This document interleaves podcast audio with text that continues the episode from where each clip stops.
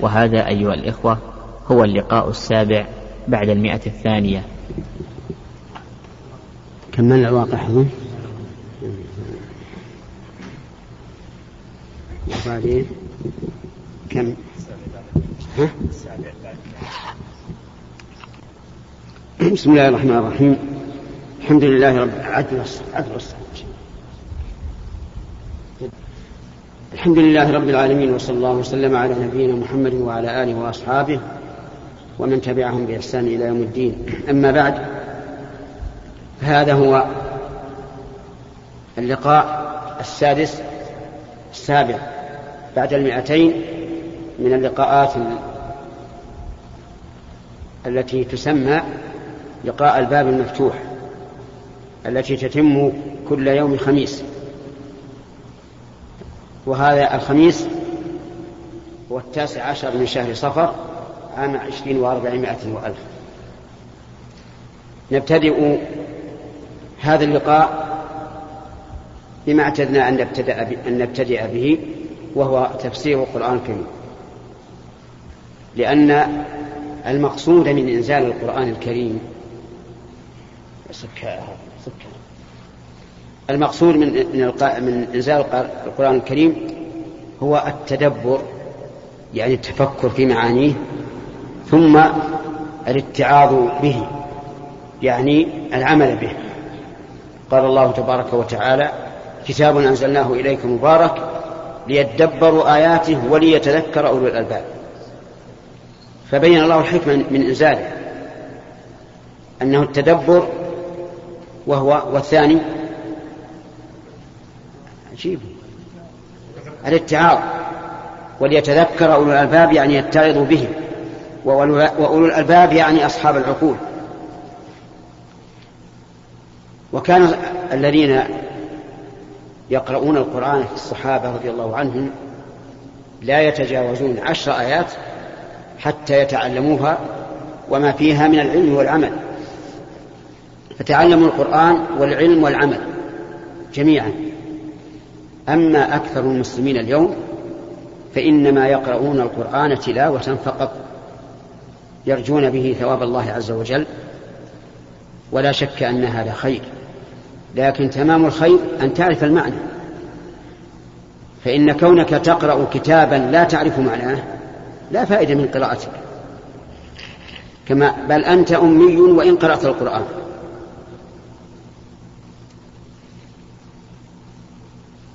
لقول الله تعالى ومنهم أميون لا يعلمون الكتاب إلا أماني يعني إلا قراءة. فسمى فسماهم الله تعالى أميين. لأنهم لا يفهمون.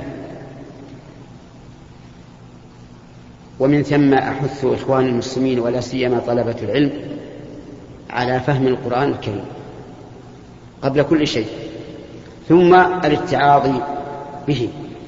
وهو التذكر ونعم. وهو العمل به تصديقا لأخباره وامتثالا لأوامره واجتنابا لنواهيه. فمن ثم آثرنا أن يكون مبدأ هذا اللقاء المبارك هو تفسير ما تيسر من كتاب الله عز وجل. وقد انتهينا من أول المفصل من سورة قاف إلى آخر سورة الواقعة. واليوم نبتدئ بسورة الحديد. قال الله تبارك وتعالى بسم الله الرحمن الرحيم. سبح لله ما في السماوات وما في الأرض سبح لله ما في السماوات والأرض وهو العزيز الحكيم. معنى سبح أي نزه. نزه الله عز وجل عن كل عيب ونقص وعن مماثلة المخلوقين. دليل تنزهه عن كل عيب ونقص قول الله تبارك وتعالى ولقد خلقنا السماوات والأرض وما بينهما في ستة أيام وما مسنا من لغوب. اللغوب يعني التعب والإعياء وهذا يدل على كمال قوته عز وجل. وقال تعالى أم يحسبون أنا لا نسمع سرهم ونجواهم؟ بلى ورسلنا لديهم مكتوبون وقال تعالى وما الله بغافل عما تعملون. فنزه الله نفسه عن عن الغفلة. وقال تعالى وما كان الله ليعجزه من شيء في السماوات ولا في الأرض إنه كان عليما قديرا. فنزه نفسه عن العجز. المهم أن التسبيح يعني تنزيه الله عن كل نقص وعيب وعن مماثلة المخلوقين. دليل ذلك قوله تعالى ليس كمثله شيء وهو السميع البصير أثبت الله لنفسه وجها في قوله تعالى ويبقى وجه ربك ذو الجلال والإكرام فالأخ يسأله هل وجه الله كوجه المخلوق؟ سؤال ما الذي أدراك فلا يمكن أن يكون كوجه المخلوق؟ ما الذي أدراك الدليل؟ أين الدليل من القرآن أو من السنة؟ إنك لغافل. ما تتابعنا. نعم. قوله تعالى ليس كمثله شيء وهو السميع البصير. أثبت الله لنفسه أنه استوى على العرش. والإنسان يستوي على البعير يعني يركب البعير ويستقر عليه ويعلو عليه. فهل استواء الله على العرش؟ كاستواء الإنسان على البعير الأخ. لا يمكن. إيش الدليل؟ ليس كمثله شيء وهو السميع البصير. إذا كل صفة يثبتها الله لنفسه وللمخلوق مثلها فإن ذلك موافقة في الاسم فقط. أما في الحقيقة فليس كمثله شيء.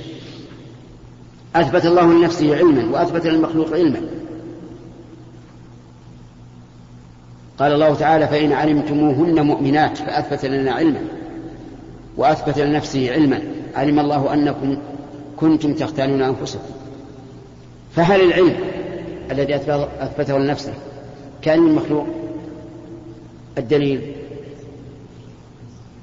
بارك الله فيك. إذا سبح لله ما في السماوات والأرض. سبح بمعنى نزه والتنزيه عن شيئين عن النقص والثاني عن مماثلة المخلوق. لا يمكن أن يماثله شيء من المخلوقات لا في ذاته ولا في صفاته ولهذا لا يمكننا أن ندرك الله عز وجل. نعلم بآياته وصفاته وأفعاله لكننا لا ندركه حقيقته عز وجل. لأنه مهما قدرت من شيء فالله تعالى مما... نعم مخالف له غير مماثل. قول ما في السماوات والأرض. أي كل ما في السماوات والأرض. أي كل ما في السماوات والأرض. فإنه يسبح الله عز وجل. وينزهه. يشمل الآدمي الجن الملائكة الحشرات الحيوانات كل شيء. انتبه يا موسى ربما إنه زين الآن. خلاص العادي خلوه ينفعنا.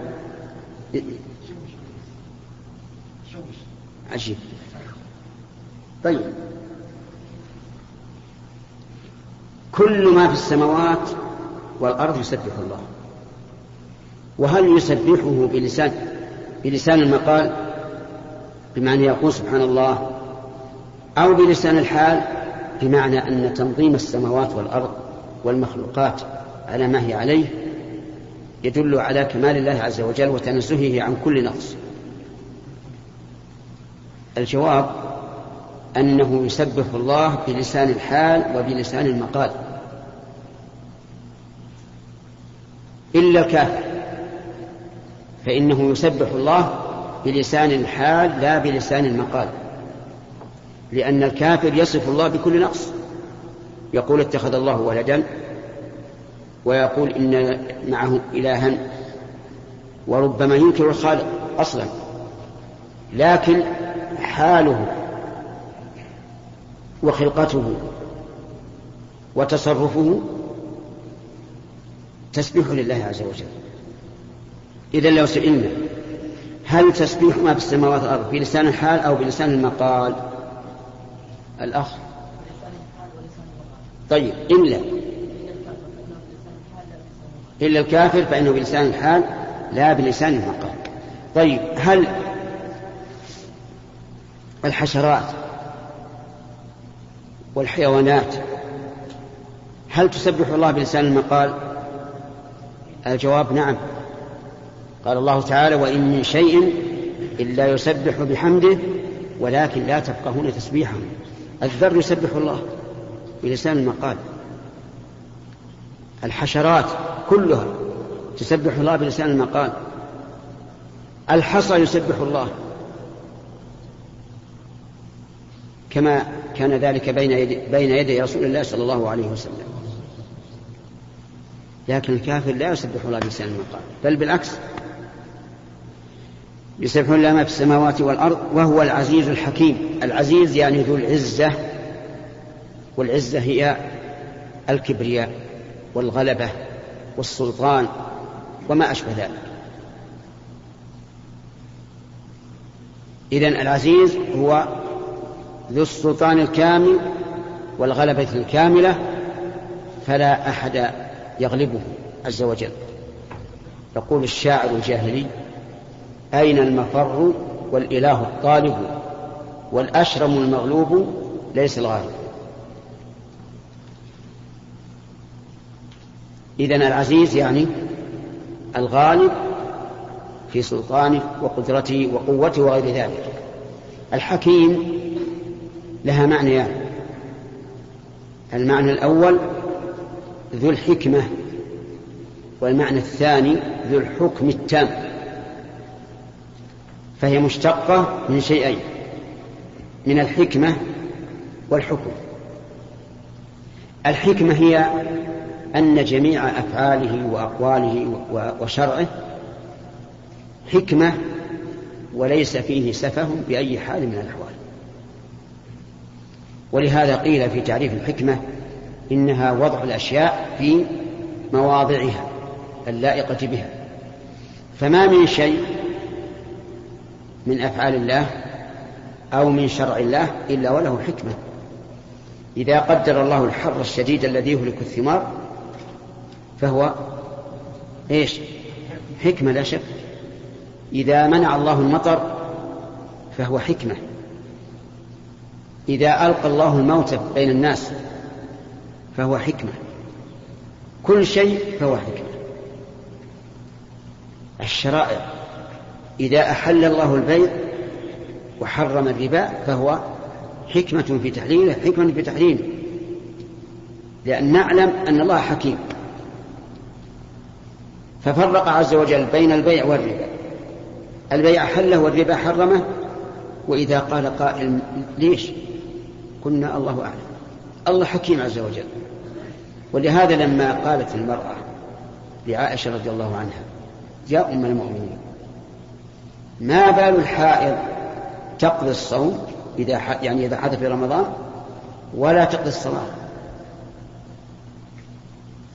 سؤال يعني في إشكال الواقع يقع, يقع في إشكال. ليش الحائض إذا أفطرت في رمضان يلزمها قضاء الصوم؟ وإذا تركت الصلاة لا تلزمها لا يلزمها قضاء الصلاة. كلها فرض. قالت لها رضي الله عنها كان يصيبنا ذلك فنؤمر بقضاء الصوم ولا نؤمر بقضاء الصلاة. استدلت رضي الله عنها بالحكم على الحكمة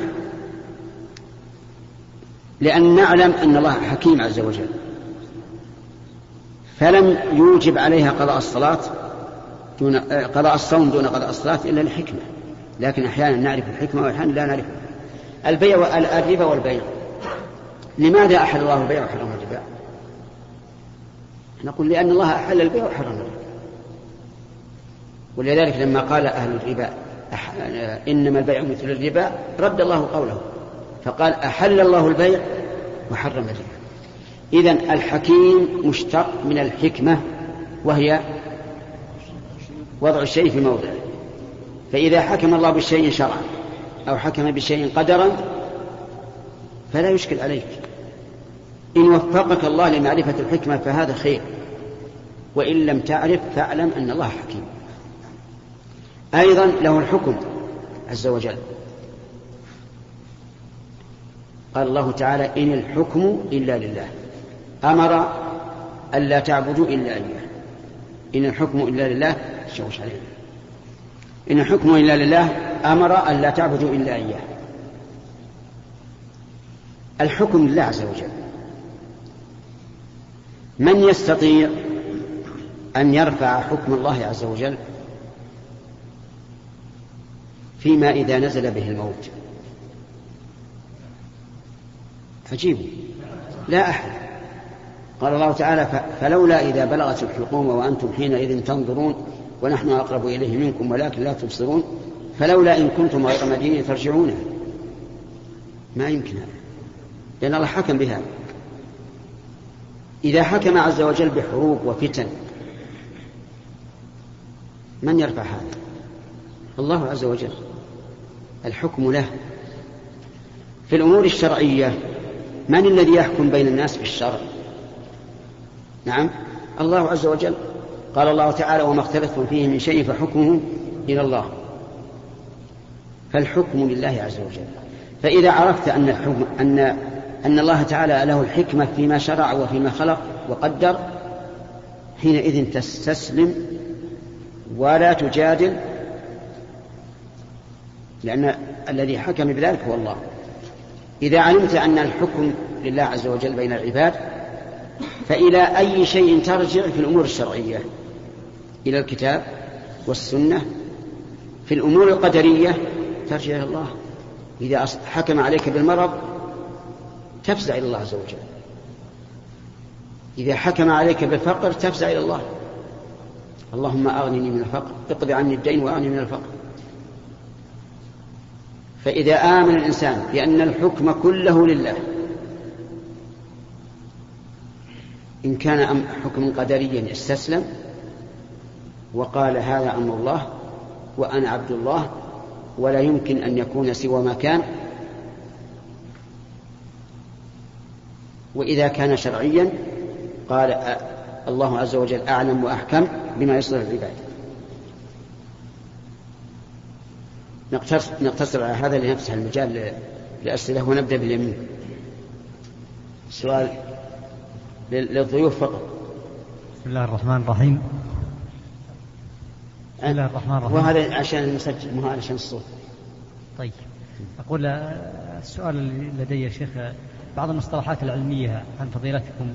إذا قال الشيخ ابن عثيمين الراجح ولم يحدد بقوله عندي هل هو الراجح عند الشيخ أو عموما؟ أي لا الراجح عندي. عندك أنت؟ أي نعم. في الممتع وغيره. إذا قيل الراجح أو الصحيح يعني عندي. أنت أي نعم. حتى لو لم تحدد. وإن لم يحدد نعم. أحسنت. طيب إذا قال الشيخ ابن عثيمين لا ينبغي هل ترتقي للتحريم؟ لا.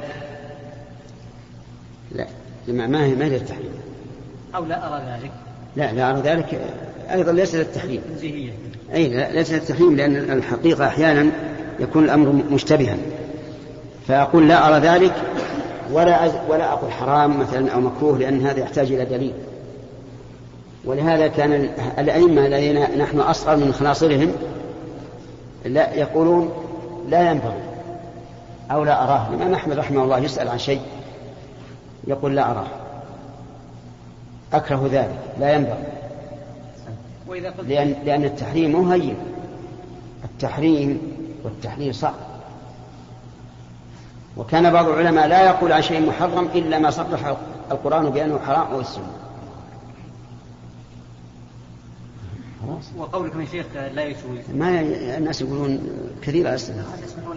نعم. لعله عام للفائدة المهم لا يجوز يعني حرام. لا يجوز عندك حرام. عندي وعند غيري. طيب قولكم يا شيخ في الحكمة وضع الشيء في موضعه. نعم. هذا بالنسبة لله سبحانه وتعالى تعريف ابن القيم. يقول الحكمة فعل ما ينبغي كما ينبغي في الوقت الذي ينبغي. هذه. للمخلوق ولا للخالق سبحانه وتعالى. نعم. نعم للمخلوق والخالق. بارك الله حتى الإنسان الحكيم إذا كان يتصرف ولا, ولا يتصرف إلا حيث كان التصرف خيرا. فهو حكيم؟ يقول الشاعر إذا كنت في حاجة مرسلا فأرسل حكيما ولا توصي اليسار بسم الله شيخ. قضية التأجير منتهي بالتمليك يا شيخ. نعم. ما أدري وش هو التأجير المنتهي بالتمليك؟ هذا في وكالة السيارات يا شيخ. تأتي لهم تستأجر سيارة فتدفع دفعة مقدمة ثم تبدأ بالقسط الشهري والسيارة باسم الشريك. هي لا تملك بيعها ولا ما تملك فيها إلا أن تقودها فقط بإذن منهم. وعندها في النهاية هناك من الشركات من تطلب منك دفعة مؤخرة لكي تتملك بها السيارة. نعم. وهناك من تكتفي بسداد الأقساط. فما أدري في الصورة هذه يا شيخ. لماذا لا يقولون أجرتك السيارة لمدة ثلاث سنين؟ وبعد تمام ثلاث سنين تشتريها أنت أولا ليش ما يقولون هذا؟ هم خصصوك أنت يا شيخ. ما خالف خصصوا يعني في بداية إذا أجرت أجر أجرني السيارة ما يمكن أن أنا أجرها. لكن تدري وش السبب؟ هم أذكياء. هم يريدون أنها إذا تلفت في هذه المدة تكون عليك أنت. لأنه ملك مبيعة عليك. أي نعم. هذه واحدة. ثانيا إذا كانت تؤجر الشهر بألف ريال يقول عليك بألفين ريال. لأن في النهاية ستملكها. ولهذا كانت هذه المعاملة قيد البحث والدرس في هيئة كبار العلماء وربما إن شاء الله يصدرون فيها فتوى عن قريب. فأنت لا تستعملها حتى تخرج الفتوى. بعد يمين.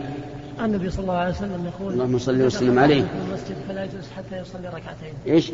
إذا دخل أحدكم المسجد فلا يجلس حتى يصلي ركعتين. نعم. كما قال صلى الله عليه وسلم. نعم. ولكن إذا دخل المسلم المصلى مثلا عندنا في العمل مصلى وليس مسجد معروف الصلاة في هذا المكان. إي نعم. فليس له حكم المسجد. إن شئت فاجلس. لكن كيف تحرم نفسك ركعتين؟ سوف تحتاجهن أشد الحاجة بعد الموت. أبدا متى كان لك فرصة للصلاة؟ فأكثر. جزاك الله. سار يا شيخ أحسن الله إليك. ما نصيحتكم لنا مع بداية الإجازة الصيفية إيش؟ ما نصيحتكم لنا مع بداية الإجازة الصيفية والطلبة بصفة عامة أحد الناس يختلفون. أحد يسافر مكة والمدينة وأحد يسافر في صلة الرحم وزيارة الأقارب وأحد يبقى في مثلا في طلب العلم. ولا شك أن أن أفضل ما يكون طلب العلم. أفضل من الذهاب إلى مكة والمدينة لأن طلب العلم لا يعجله شيء. لكن ربما يكون الإنسان عنده ملل ويحب أنه يرفه عن نفسه بعض الشيء يسافر له أسبوع ويرجع طلب العلم.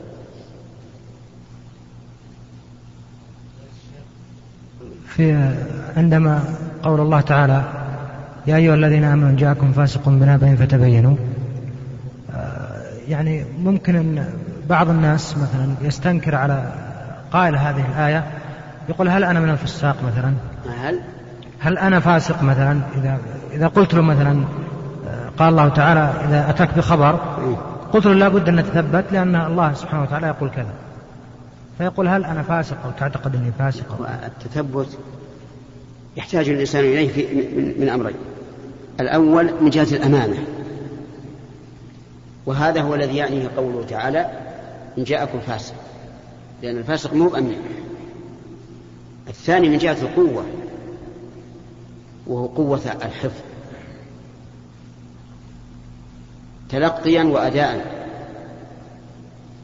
من من حيث السرعة والعجلة. فأنا إذا إذا قلت بتثبت ما أقول لأنك فاسق. أنت عندي عادل لكن قد تفهم الشيء على خلاف خلاف ما ما يراد به. قد تتعجل قد تنسى. ولا ينبغي للإنسان إذا أخبرك شخص ولا ينبغي للإنسان إذا أخبره شخص ظاهره العدالة أن يقرأ الآية. ما يجوز. لأنه إذا قرأها عندما يخبره يعني أن الرجل فاسق. وهذا ما يجوز.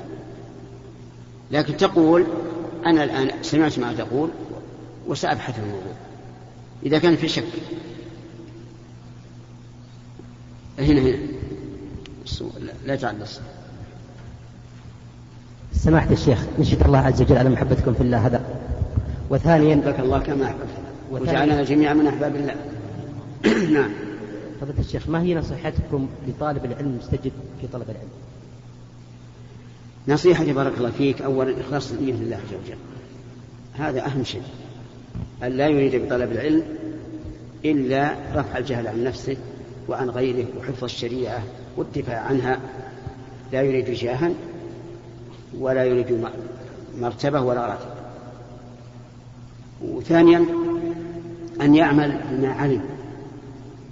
حتى لو لم لو لم يعمل فلو لم يعلم إلا مسألة اليوم يعمل بها على طول حتى يستفيد. أما أن يكدس العلوم بدون عمل ويصير كأنه نسخة كتاب فهذا الغالب أنه ما يوفق. وثالثا أنه يتخذ شيخا يثق به في علمه وأمانته. فلا لا بد من الشرطين علمه وأمانته. لأن من لا تثق بعلمه ربما يقول عن جهل. ومن لا تثق بأمانته ربما يتكلم ببدع وضلالات يقصد بذلك إضلال الناس والعياذ بالله. ثم آه، ليختر من العلوم ال ال ال ال الأقل فالأقل. بمعنى إذا أراد مثلا يدرس يقرأ الفقه يشوف الكتب المختصرة في الفقه. ويتدرج شيئا فشيئا. لأن الإنسان لو أراد أن يصعد إلى إلى السطح. أول خطوة يخطوها كم من درجة؟ نعم؟ هي الأولى واحدة. واحدة. ثم ثانيا ثالثا حتى يصل إلى السقف وهذا مع توفيق الله العبد نعم.